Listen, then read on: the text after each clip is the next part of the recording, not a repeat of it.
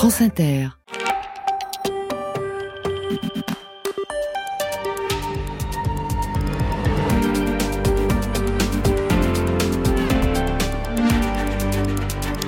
Et bonjour à tous. Il y a un an, nous vous révélions qu'un journaliste de BFM TV diffusait à l'insu de sa hiérarchie des informations qui servaient des intérêts étrangers. Eh bien, l'enquête a progressé. Bonjour Frédéric Mettezo. Bonjour à tous. Avec vous, on va voir que le journaliste a avoué avoir touché de l'argent pour faire ça. Et on verra qu'un député écologiste est lui soupçonné d'avoir servi aussi des intérêts étrangers, mais à l'Assemblée nationale cette fois-ci. Et puis nous recevrons Guillaume Origoni. Bonjour également. Bonjour. Alors vous, vous vous êtes penché sur le mystère de ces stations de radio qui égrènent des chiffres sur les ondes courtes sans qu'on en comprenne le sens. C'est un mystère qui est maintenant en partie résolu et vous nous expliquerez pourquoi. Secret d'info. Jacques Monin sur France Inter. BFM TV a décidé de licencier le journaliste Rachid Mbarki, accusé d'avoir diffusé des informations biaisées, orientées. La chaîne porte plainte contre X pour corruption passive et abus de confiance. Voilà ce que vous pouviez entendre il y a un an, ici même, sur France Inter. On apprend que le journaliste de BFM TV, Rachid Mbarki, vient d'être licencié. Alors on va rappeler que nous étions à l'origine de cette affaire dans le cadre de Story Killers, une enquête internationale coordonnée par Forbidden Stories avec la cellule investigation de Radio France et nos confrères du Monde, Frédéric Mettezo. Et on va rappeler d'ailleurs qu'à l'époque, vous faisiez partie des journalistes qui avaient enquêté. Oui, c'est ça, avec euh, deux journalistes israéliens de Haaretz et The Marker, nous avions découvert euh, l'existence en Israël d'une officine composée d'anciens agents du renseignement, officine spécialisée dans la désinformation et l'influence en ligne. C'est cette agence occulte qui avait commandé la diffusion de ces nouvelles sur BFM TV. À l'époque, euh, Rachid Mbarki présentait les journaux de la nuit. Il mettait à l'antenne ces séquences qui étaient ensuite viralisées par de faux profils sur les réseaux sociaux. Et elle parlait de quoi? Ces séquences? Alors à l'époque, la première que nous avions identifiée et qui avait été relayée par cette fameuse officine dénonçait des saisies de yachts à des oligarques russes après l'invasion de l'Ukraine. Ouais, ce qui peut laisser penser que cet extrait a pu être commandité par un oligarque, ou en tout cas des Russes. Euh, vraisemblablement. Et dans la foulée, nous avions identifié deux autres séquences diffusées sur Twitter ou sur de faux sites d'information. Une vantait les mérites du port de Douala, c'est au Cameroun, mmh.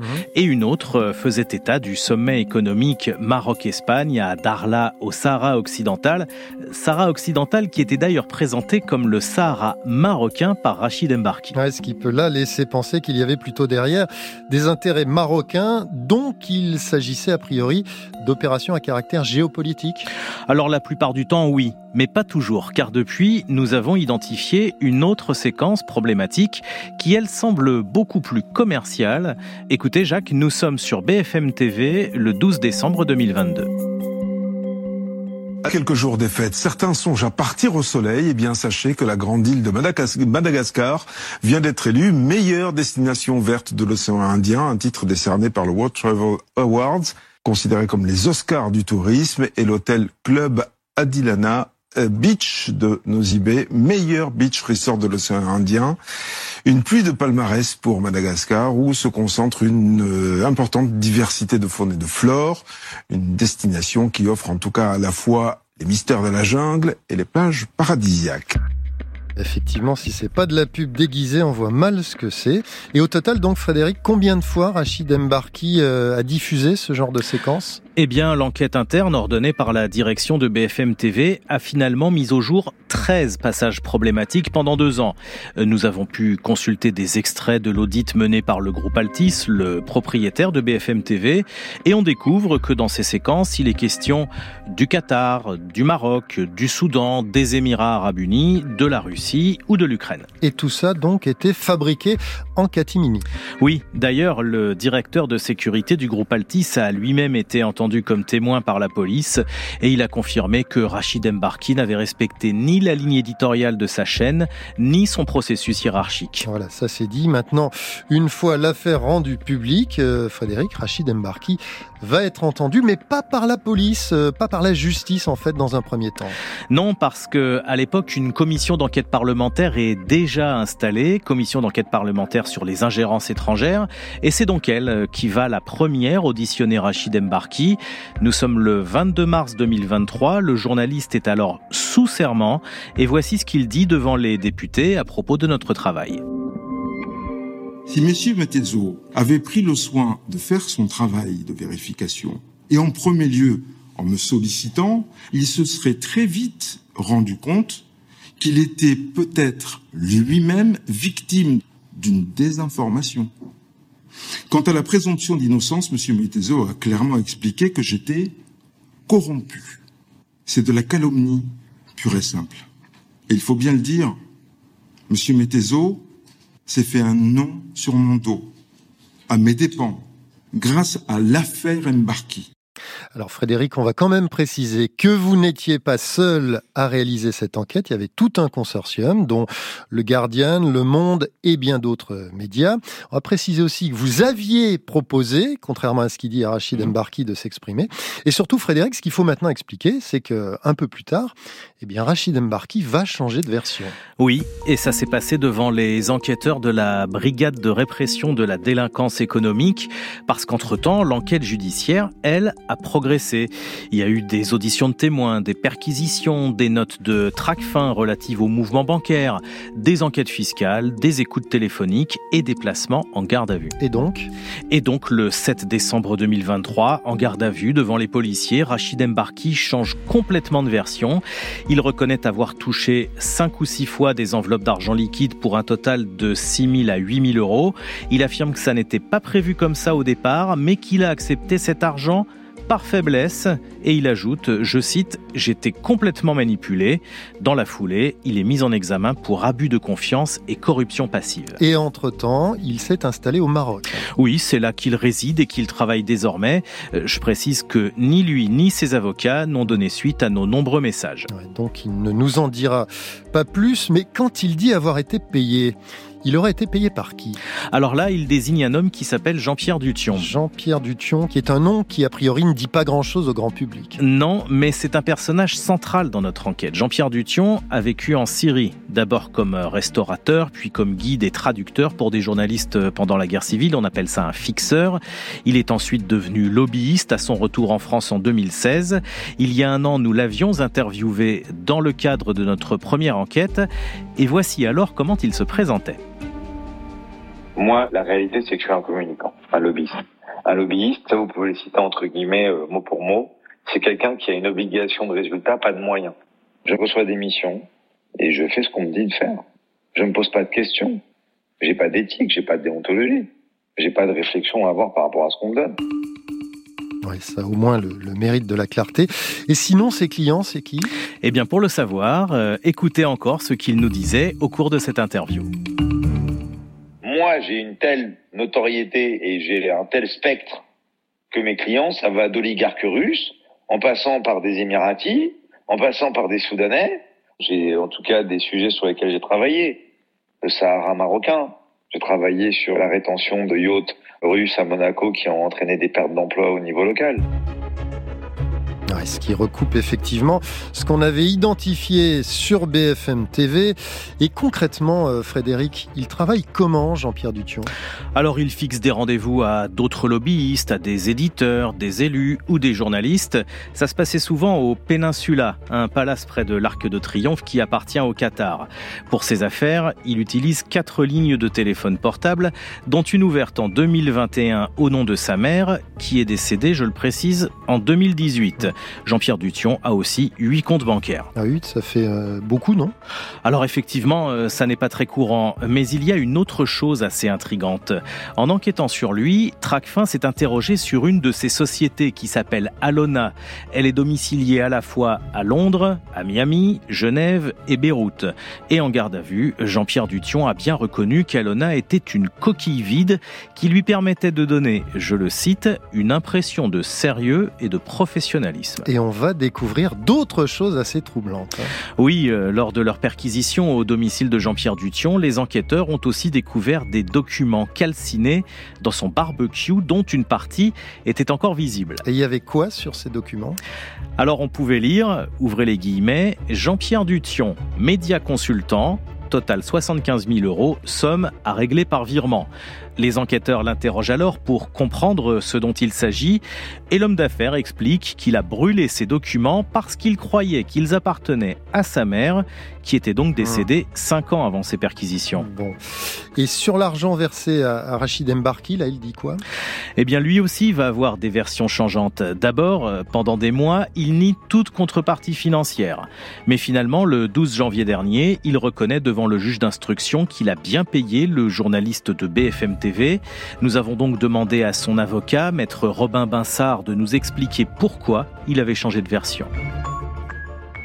Il a compris aujourd'hui qu'il était le maillon euh, d'un système qui le dépasse en étant entendu euh, dans ce dossier, il a découvert un certain nombre d'éléments qui lui ont permis de voir qu'il avait été en partie utilisé, que certaines informations qu'il tenait pour acquises n'étaient pas les bonnes. Voilà, donc il a pris conscience d'un certain nombre de choses et c'est la raison pour laquelle il a donné ses explications. Ces explications qui sont donc euh, la rémunération de Rachid Mbarki. Il voit ça comment lui? Parce que du point de vue du juge d'instruction, ce pourrait être de la corruption. Il y a une instruction en cours, mon client a exprimé sa position devant le juge d'instruction, une partie des faits sont aujourd'hui reconnus. Il assumera sa responsabilité devant le tribunal et pour le reste, nous laissons aux autorités judiciaires la primeur de toute déclaration.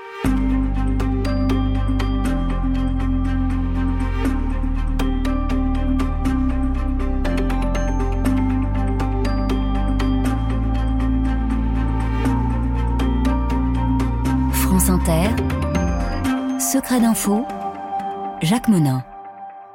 Alors, il semble que le lobbyiste Jean-Pierre Dution, on l'a vu, travailler avec Rachid Mbarki pour servir les intérêts de clients étrangers et qu'il le rémunérait pour ça, Frédéric Mettezo.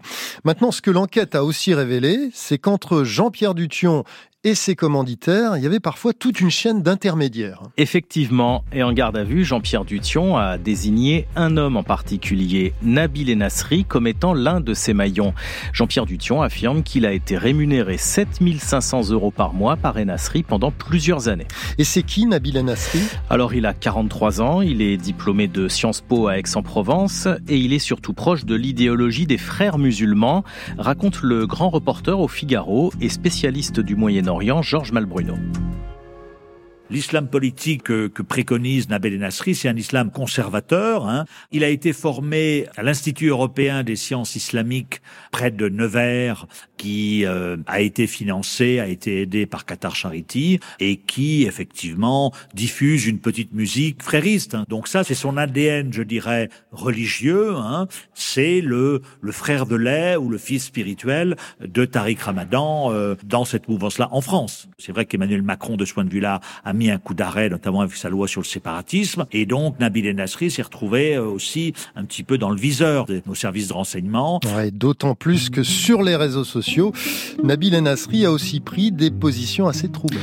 Ah oui, euh, le 28 mars 2012, par exemple, six jours après la mort de Mohamed Merah, il remet en question la culpabilité de Merah dans les tueries de Montauban et de Toulouse. Il l'écrit dans ce texte que nous avons fait lire. Pourquoi parle-t-on de Mera comme s'il avait effectivement été le responsable de tous ces meurtres? Que je sache, la justice n'a pas encore rendu son verdict. Comment expliquer l'incroyable incompétence du RAID qui a tout fait pour ne pas l'arrêter vivant? Pourquoi tout cela arrive un mois avant l'élection présidentielle? Et un an plus tard, en 2013, il se mobilise cette fois contre le mariage pour tous et il écrit ceci sur sa page Facebook. Voici ce vers quoi on somme la communauté musulmane de se diriger. Une acceptation de l'homosexualité et une validation du discours de légitimation d'Israël et de son occupation des territoires palestiniens vois pas vraiment le rapport. Bon, cela dit, en dépit de ce qu'on vient d'entendre, bah, il intervient aussi comme expert sur de grands médias, y compris des médias publics. Exactement. Par exemple, à l'automne 2022, on le retrouve sur RMC, dans l'équipe, dans l'IB, dans l'Obs ou le Parisien pour décrypter la Coupe du Monde au Qatar. Mais on l'a entendu aussi sur France 24, TV5 et en 2013, il était même ici sur France Inter, invité dans le téléphone sonne aux côtés de Georges Malbruno. Georges Malbruno qui estime roulait clairement pour le Qatar. Il avait publié en même temps que nous en 2013 un livre qui présentait le Qatar aussi, donc sous un, un jour relativement bienveillant, mais ça n'était pas une, une propagande euh, lourde et il faisait en sorte de minimiser, par exemple, l'influence du Qatar ou de ses ONG sur l'islam de France. Il était là comme une réponse aux accusations que nous portions dans notre livre. Et à chaque fois, Nabil Nasri répondait, c'était un peu l'avocat du Qatar, parce qu'on a appris après qu'il faisait partie des gens qui étaient rétribués par l'ambassade du Qatar, parce qu'il y a à la fois, je crois, une conjonction d'intérêts bassement matériels et puis une convergence idéologique ou religieuse avec le Qatar. Et donc ce serait pour le compte du Qatar qu'il aurait travaillé avec Jean-Pierre Dution Apparemment oui, et était en lien direct avec le Qatar et Dution, lui, s'occupait de contacter des journalistes français. Mais les deux ont fini par se fâcher. Jean-Pierre Dution reproche à Nabil Nasri de s'être fait un réseau grâce à ses contacts, puis de l'avoir mis à l'écart. Et l'avocat de Jean-Pierre Dution, maître Robin Binsard, n'a pas souhaité s'étendre sur la question. Alors s'agissant de M. Enesri, on va réserver nos déclarations au dossier d'instruction. Le tribunal départagera les responsabilités des uns et des autres. Tout ce que je sais, c'est que je porte aujourd'hui la parole d'un individu qui n'est qu'un maillon en bout de chaîne et qui n'est certainement pas euh, l'artisan ou le cerveau du système que vous dénoncez aujourd'hui. Donc ça, c'est la défense de Jean-Pierre Dution. Et Nabil Enasri, lui, il en dit quoi de tout ça? Rien. Il n'a rien dit en garde à vue. Et son avocat, que nous avons sollicité à plusieurs reprises, a refusé de répondre à nos demandes d'interview. Mais ce qu'on peut préciser, c'est que lors de la perquisition de son domicile, les enquêteurs ont découvert cinq reçus de versement d'espèces 353 900 euros sur trois ans, de hum. l'argent dont on ne sait pas d'où il vient ni à qui il a été donné quoi qu'il en soit. Nabil Nasri est donc aujourd'hui mis en examen, notamment pour corruption et incarcéré. Mais vous avez parlé tout à l'heure, euh, Frédéric, de plusieurs intermédiaires. Donc ça veut dire qu'il y en a d'autres? Oui, il y en a d'autres. Euh, Jean-Pierre Dution a désigné un autre homme qu'il aurait sollicité pour que BFM TV fasse la pub de ses clients. Et c'est qui cet homme? Alors lui, il s'appelle Jonathan Simon Selem. C'est un franco-israélien qui vit à Tel Aviv et selon le dossier judiciaire, il aurait viré 7380 euros à Jean-Pierre Dution entre 2020 et 2022. Aux enquêteurs, Dution parle de lui comme de son client. Et il fait quoi, ce Jonathan Simon Selem Eh bien, sur son site internet, il se présente comme spin doctor auprès de chefs d'État et de gouvernement. Spin doctor, donc conseiller influenceur politique, hein, en quelque sorte. C'est ça. Il a d'abord créé un site francophone baptisé JSS News, un site proche de la droite nationaliste israélienne. En 2013, il est candidat aux élections législatives pour les Français de l'étranger mais il est éliminé au premier tour. Et selon nos sources, il travaille aujourd'hui notamment pour le Cameroun. Selon Jean-Pierre Dution, c'est lui qui aurait commandité la séquence consacrée au port de Douala et diffusée sur BFM TV.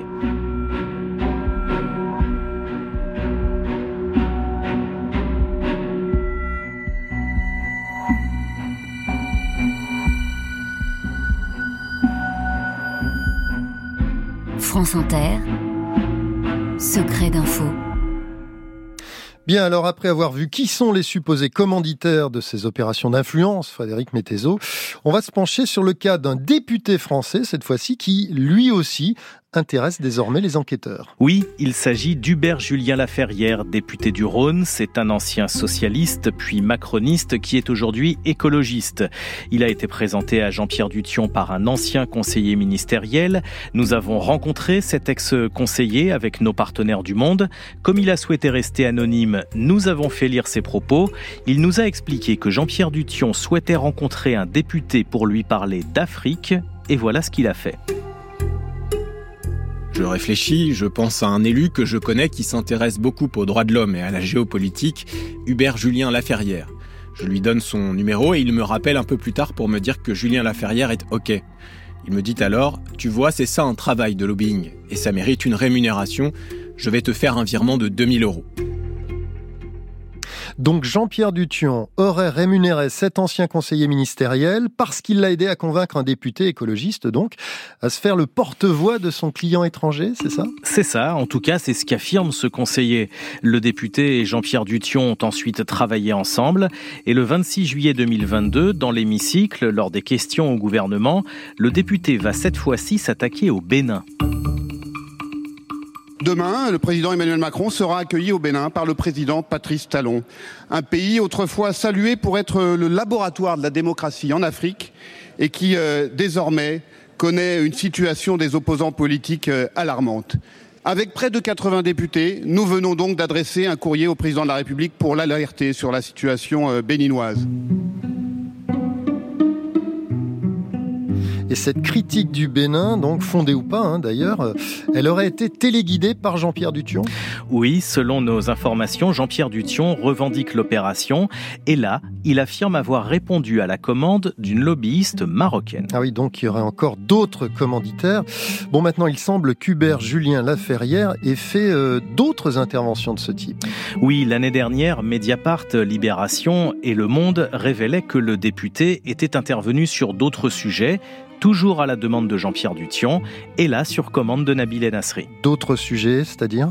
Par exemple, en 2021 et 2022, les deux hommes ont incité le député à se mobiliser contre les Émirats arabes unis, qui est euh, le rival régional du Qatar. Là encore, l'ancien conseiller ministériel est impliqué, et voilà ce que lui aurait dit Jean-Pierre Dution. Il me demande d'écrire une tribune qu'on ferait signer par des élus. J'écris un truc assez prudent, j'embarque quelques parlementaires de plusieurs partis, je me dis qu'on est bien dans les clous, et là il me donne de l'argent, en espèces cette fois, 5000 euros. C'est là que j'ai commencé à me poser des questions. Par la suite, il m'a demandé d'autres trucs, mais je n'ai pas donné suite, sauf une fois. Il m'a demandé de retweeter un message sur les élections au Qatar, et ensuite il m'a donné 500 euros. Ah oui, donc au passage, Jean-Pierre Dution et le consultant prennent de l'argent. Mais est-ce que pour autant le député, lui, a été rémunéré, Frédéric? Alors il y a des soupçons. Plusieurs euh, éléments laissent penser que Nabil et Nasri auraient effectivement aussi payé Hubert Julien Laferrière. Et il repose sur quoi ces soupçons? Selon nos informations, Nabil et Nasri percevaient chaque mois 30 000 euros venus d'une ambassade du Qatar ou du Conseil national des droits de l'homme du Qatar, un organisme qui est basé à Doha. Et une partie de cet argent aurait été reversée à Hubert Julien Laferrière. Il aurait perçu pendant près d'un an près de 5 000 euros par mois. C'est d'ailleurs pour cela que Nabil et Nasri a été mis en examen, entre autres pour corruption d'agents publics. Oui, et ce qui renforce cette hypothèse, Frédéric, c'est notamment une note qui a été retrouvée chez Nabil Nasri. Oui, dans son téléphone portable précisément, on peut notamment lire Pour le mois de juin, j'ai tout payé, H et JP. Fermez les guillemets. Mmh. Les enquêteurs se demandent donc si JP n'est pas Jean-Pierre Dution et H Hubert Julien Laferrière. Et Hubert Julien Laferrière, lui, qu'est-ce qu'il dit de tout ça? Alors, son avocate nous a répondu par écrit quelques heures après nos dernières révélations, jeudi matin sur France Inter. Elle nous explique que son client réfute avec force les accusations dont il est l'objet, mais qu'il ne s'exprimera que dans le cadre de la procédure judiciaire en cours. Je précise que le député n'a pas été entendu par les enquêteurs, mais ses bureaux à l'Assemblée ont été perquisitionnés. Bon, à suivre donc. Et sinon, euh, sinon à l'Assemblée, tout ce qu'on vient de raconter là, euh, ça a eu des conséquences? Alors oui, d'abord en ce qui concerne Rachid Embarki et Jean-Pierre Dution, Constance Legris, la rapporteuse de la commission d'enquête sur les ingérences étrangères, a lancé une procédure pour parjure, puisque leur déclaration devant la police laisse penser qu'ils ont pu mentir aux députés. Il s'avère qu'on peut avoir de très très très forts soupçons de faux témoignages, de parjure euh, de la part de ces deux euh, messieurs qui avaient encore une fois euh, prêté serment et juré de dire la vérité, toute la vérité devant la commission d'enquête. Et donc c'est très grave de mentir alors qu'on est sous serment. Cela peut, si c'est avéré, ouvrir à des poursuites pénales. Et donc, comme rapporteur, j'ai saisi la présidente de l'Assemblée nationale et le bureau l'instance habilitée pour, le cas échéant, décider de porter plainte pour faux témoignage devant une commission d'enquête parlementaire. Et sur le fond, sinon, euh, Frédéric, comment éviter ou comment savoir qu'un député qui s'exprime à l'Assemblée nationale est sous influence étrangère ou même peut-être rémunéré par un autre pays? Bon, c'est compliqué, difficile de faire une enquête sur chaque parlementaire, mais on pourrait mieux encadrer la profession de lobbyiste. Et c'est justement l'objet d'une proposition de loi coécrite par Constance Legris, qui est aussi membre de la délégation parlementaire au renseignement. Elle pense effectivement qu'il faut améliorer le système. Il y avait un petit vide juridique pour euh, prévenir les ingérences étrangères et lutter contre les ingérences étrangères. Et nous appelons à ce qu'il y ait une obligation de déclaration, mettre carte sur table, à l'instar de ce qui existe euh, déjà aux États-Unis euh, depuis pas mal de temps, ce qu'on appelle le, dispositif FARA, à l'instar de ce que les parlementaires britanniques avec le National Security Act sont en train de mettre en place, nous semble absolument essentiel. Et concrètement, ça se traduirait comment? Oh, très simplement, si un lobbyiste a des liens avec un pays étranger, il devra le signaler à la haute autorité pour la transparence de la vie publique, sinon il sera en infraction. J'ajoute que mercredi dernier, il y a trois jours donc, le Sénat a aussi installé sa commission d'enquête parlementaire sur les ingérences étrangères. Ce qui montre bien que le sujet est de plus en plus sensible. Merci Frédéric Mettezo. Alors je précise que votre enquête, on peut la lire ou même podcaster cette émission euh, qui a été réalisée, je le rappelle, avec nos confrères du Monde et Forbidden Stories. Donc on peut la podcaster sur l'appli Radio France. Mais surtout, restez avec nous dans une deuxième partie. Nous allons essayer de résoudre le mystère des chiffres codés qui sont diffusés sur les ondes courtes. Vous vous demandez de quoi il s'agit Bien, vous saurez tout dans quelques instants.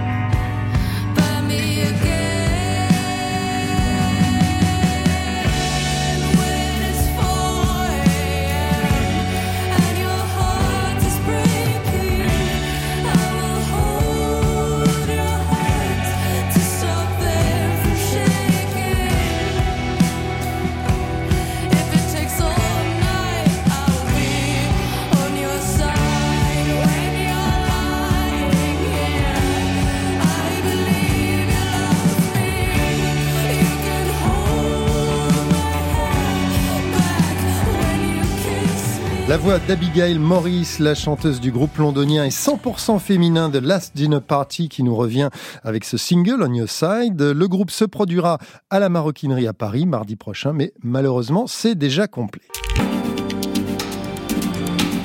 France Inter, Secret d'info,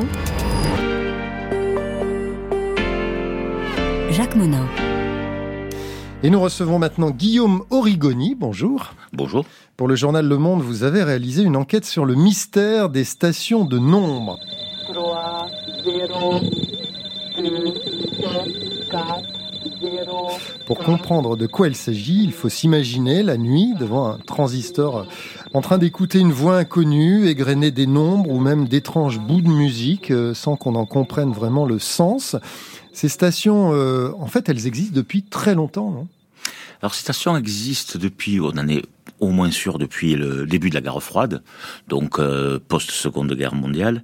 Ce qui est assez étonnant, c'est que ces séries de chiffres, la plupart du temps, il y a d'autres formes, mais la plupart du temps, ce sont des groupes de cinq chiffres qui sont diffusés sur les ondes courtes et entendables par n'importe quel auditeur, ont perduré même après la fin de la guerre froide. On continue à les entendre. Alors on peut toujours les capter avec des radios à ondes courtes, y compris des radios domestiques, et on les entend euh, également sur des sites spécialisés parce qu'il y a un grand nombre d'écouteurs qui continuent à traquer ces fameuses euh, stations de nombre. Alors ça, ça a commencé dans les années 50, c'est-à-dire qu'il y a un certain nombre de personnes qui écoutaient ça, qui se disaient mais qu'est-ce que c'est? Et donc il y a des communautés qui se sont formées et qui ont mené l'enquête en fait il y a des communautés qui ont mené l'enquête. Au départ, ce sont les radios amateurs, donc euh, des gens habitués et, en tout cas qui avaient une pratique de la radio. Certains euh, étaient des, anciens, par exemple de la Navy américaine ou euh, des radios militaires, donc gens formés. Et puis petit à petit, ces gens-là se sont regroupés et ont traqué ensemble le fameux mystère des stations de nombre. Oui, parce qu'on se demande qui y a derrière et surtout qu'est-ce que ça veut dire. Alors il y a plein d'explications qui ont été lancées comme ça. Est-ce que ce serait des cours financiers est-ce que ce sont des communications codées entre narcotrafiquants? Vous évoquez même dans votre article une secte néo-nazie qui émettrait du Chili.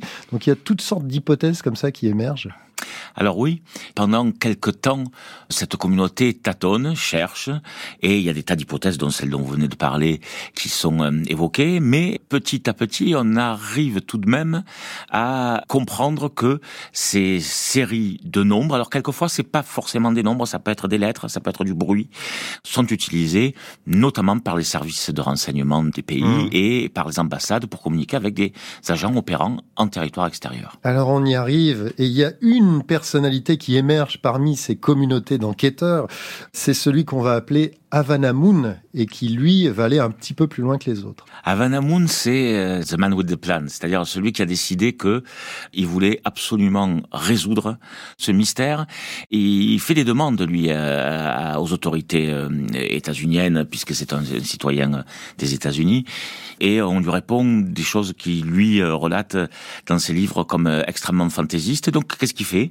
Il décide de suivre un signal radio aux États-Unis prend sa Chevrolet, il suit une signal radio qu'il conduit en Floride dans une station euh, de diffusion euh, radio, d'où lui, il peut être sûr que c'est de là que part une station de nombre parmi beaucoup d'autres en mmh. langue espagnole. Et là, on a la ouais, Sauf que, là, il est devant un bâtiment militaire, enfin un camp militaire, et visiblement, ça vient de là. Hein. Absolument, ça vient de là. Et puis, et puis, peu à peu, il y a une association qui s'appelle Enigma qui s'est créée et qui va faire cette espèce de dictionnaire, en fait, de ces stations.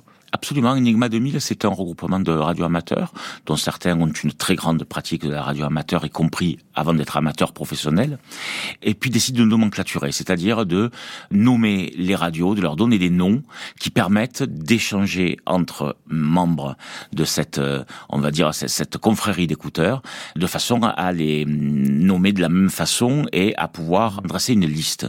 Et à partir de là, on arrive à identifier une station, par exemple, qu'on attribue au, Mossad, euh, une autre qu'on va attribuer aux Russes, etc. Après, ça sert à quoi? C'est pour communiquer avec les agents sur le terrain? Alors, précisément à quel type d'agent c'est difficile de répondre. Ça peut être euh, utilisé dans le cas de communication euh, diplomatique, mais ça peut être aussi utilisé par rapport à des agents qui seraient par exemple des ce qu'on appelle des illégaux, c'est-à-dire des officiers de renseignement qui travaillent en territoire euh, extérieur euh, de façon illégale ou infiltrée. Pour leur dire quoi? On ne le saura jamais. On ne le saura jamais parce que la méthode de cryptage est, si on suit les protocoles, cette méthode de cryptage par masque jetable, c'est-à-dire qu'il y a un code pour un message, ensuite on jette la clé de cryptage, ne permet pas de décoder ces messages. Alors il y a toujours de ces stations aujourd'hui et on en a même entendu qui se sont réactivées au moment de l'invasion de l'Ukraine. Oui, au début, au tout début de la guerre en Ukraine, on entend une radio qui avait disparu euh, depuis 15 ans, disparu dans le sens où on l'entendait plus, qui était d'ailleurs une des radios assez connues des, des écouteurs, qu'on attribuait à la Royal Air Force. Dans ce cas-là, il y a très peu de chances que ce soit la Royal Air Force qui est remise en fonctionnement, mais plutôt la volonté des Russes de dire, vous voyez, euh, les tensions liées à la guerre froide recommencent. En tout cas, c'est comme ça que le blog Free Monitoring euh, le, mm. euh, explique cette résurgence de cette radio. Alors certains qui nous écoutent vont se dire, mais quel intérêt d'utiliser les ondes courtes alors qu'on a maintenant d'autres systèmes de communication, qu'il existe Internet, etc.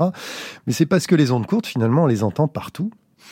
Les ondes courtes, on les entend partout. Il y a moins de Il n'y a pas de zone blanche Voilà. Il y a en tout cas beaucoup, beaucoup moins de zones blanches en ondes courtes que par Internet. Ça permet également de se prémunir d'un collapse numérique. C'est-à-dire si un jour euh, l'ennemi, l'adversaire euh, décide de, de, de, nous couper l'Internet euh, et, et, a la possibilité de le faire, on pourra continuer à utiliser les ondes, les ondes courtes. Et puis, c'est aussi un moyen qui est très peu onéreux facile techniquement et qui permet euh, d'être finalement opérationnel pratiquement mmh. tout le temps. Un dernier mot euh, sur euh, cette station que vous citez, qui se trouve dans une zone militaire désaffectée au nord-ouest de Moscou et qui émet depuis 1982 un bruit qui s'apparente à une corne de brume. Elle sert à quoi cette station?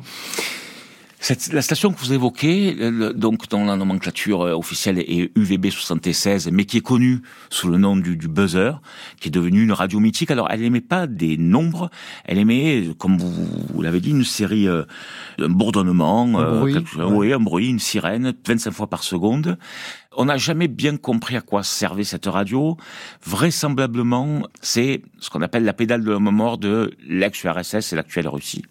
C'est-à-dire la hum, possibilité pour, par exemple, les troupes stationnées à l'étranger, les troupes russes stationnées à l'étranger, les diplomates euh, à l'étranger, etc., de s'assurer que euh, Moscou n'ait pas été euh, balayé par un holocauste nucléaire. Tant qu'elle aimait, Moscou est, vivante. En tout cas, en tout cas, c'est l'hypothèse la plus plausible. C'est hypothèse.